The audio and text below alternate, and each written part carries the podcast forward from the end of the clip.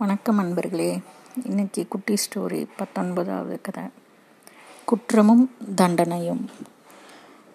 திரும்ப திரும்ப big packet அடிச்சுட்டு ஜெயிலுக்கு வரையே நீ திருந்தவே மாட்டியான்னு ஒரு ஜட்ஜு ஒரு பிக் பாக்கெட்டை பார்த்து கேட்டாராம்.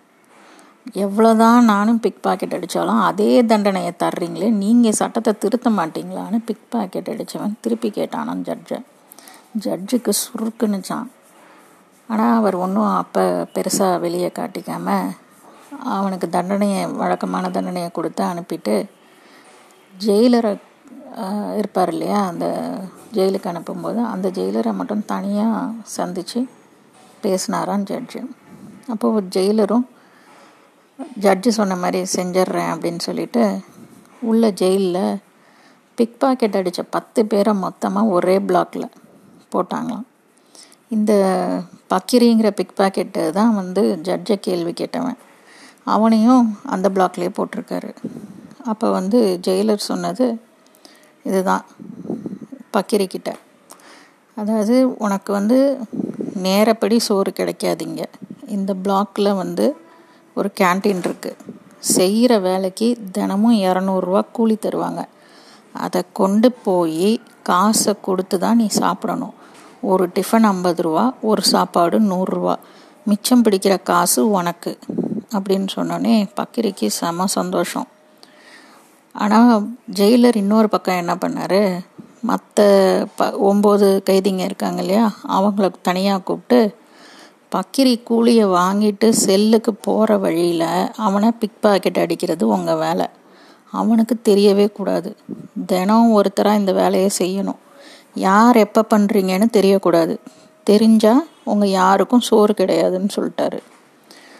அப்போ அந்த மற்ற கைதிகளும் இந்த தொழில் சவாலை வந்து ஏற்றுக்கிட்டாங்க ஏன்னா அவங்களும் எல்லாருமே பிக் பாக்கெட்ஸ் தான். அப்போ முதல் நாளே பக்கரி பாக்கெட்டில் காசை வச்சான். அது பிக் பாக்கெட்டை கொடுத்துட்டான். போச்சு. எவ்வளோ கெஞ்சியும் அவனுக்கு இலவசமாக டிஃபன் தரல அங்கே கேன்டீனில் பசியில் அவனை துடிக்க விட்டு கெஞ்சோ கெஞ்சுன்னு கெஞ்ச விட்டு அப்புறம் கொஞ்சமாக சாப்பாடு கொடுத்தாங்களாம். அவன் சாப்பாடு கிடைக்காம தவிக்கிறத வந்து மற்ற ஒம்பது பேரும் பார்த்துட்டு தான் இருந்தாங்க கூட நின்று ஆனால் வேறு வழி இல்லை. ஏன்னா ஆட்டத்தில் வந்து அவங்க டீல் போட்டு ஒத்துக்கிட்டு இருக்காங்க. அப்படி இவங்களில் யாரும் காட்டி கொடுத்தா கூட இவங்க ஒம்பது பேரும் பட்டினி கிடக்கணும். அதுக்கு ஒருத்தன் பட்டினி கிடந்தால் பரவாயில்ல அப்படின்னு சொல்லிட்டு இப்படியே போச்சான் அவங்க தண்டனை காலமும் முடிஞ்சுது. அப்போ எல்லாரும் விடுதலை ஆகிறப்ப ஜட்ஜு வந்து அன்னைக்கு வந்திருந்தாராம். வந்துட்டு சட்டத்தையோ தண்டனையோ கடுமையாக மாற்றுற அதிகாரம் எனக்கு இல்லை. ஆனால் ஜெயில் வழக்கங்களை முன் அனுமதியோட ஒரு பரீட்சார்த்த முயற்சியாக மாற்றுற அதிகாரம் ஜெயிலருக்கு உண்டு. அதனால தான் நான் ஜெயிலர்கிட்ட தனியாக ஸ்பெஷலாக என்ன செய்ய முடியும்னு சொல்லி பேசினேன். இப்போ உங்கள் மனப்பாங்கு எப்படி இருக்குது சொல்லுங்க அப்படின்னு கேட்டாராம். அப்போ பிக் பாக்கெட்டு பக்கிரி வந்து சொன்னான்னா ஒரு நாள் முழுக்க கஷ்டப்பட்டு சம்பாதிச்சதை ஒரு செகண்டில் தட்டிட்டு போகிறது எவ்வளோ அக்கிரமோன்னு இப்போ புரியுது. இனிமேல் நான் பிக் பாக்கெட் அடிக்க மாட்டேன். எனக்கு மனசே வராது. நான் திருந்திட்டேன் அப்படின்னு பக்கிரி சொன்னானாம்.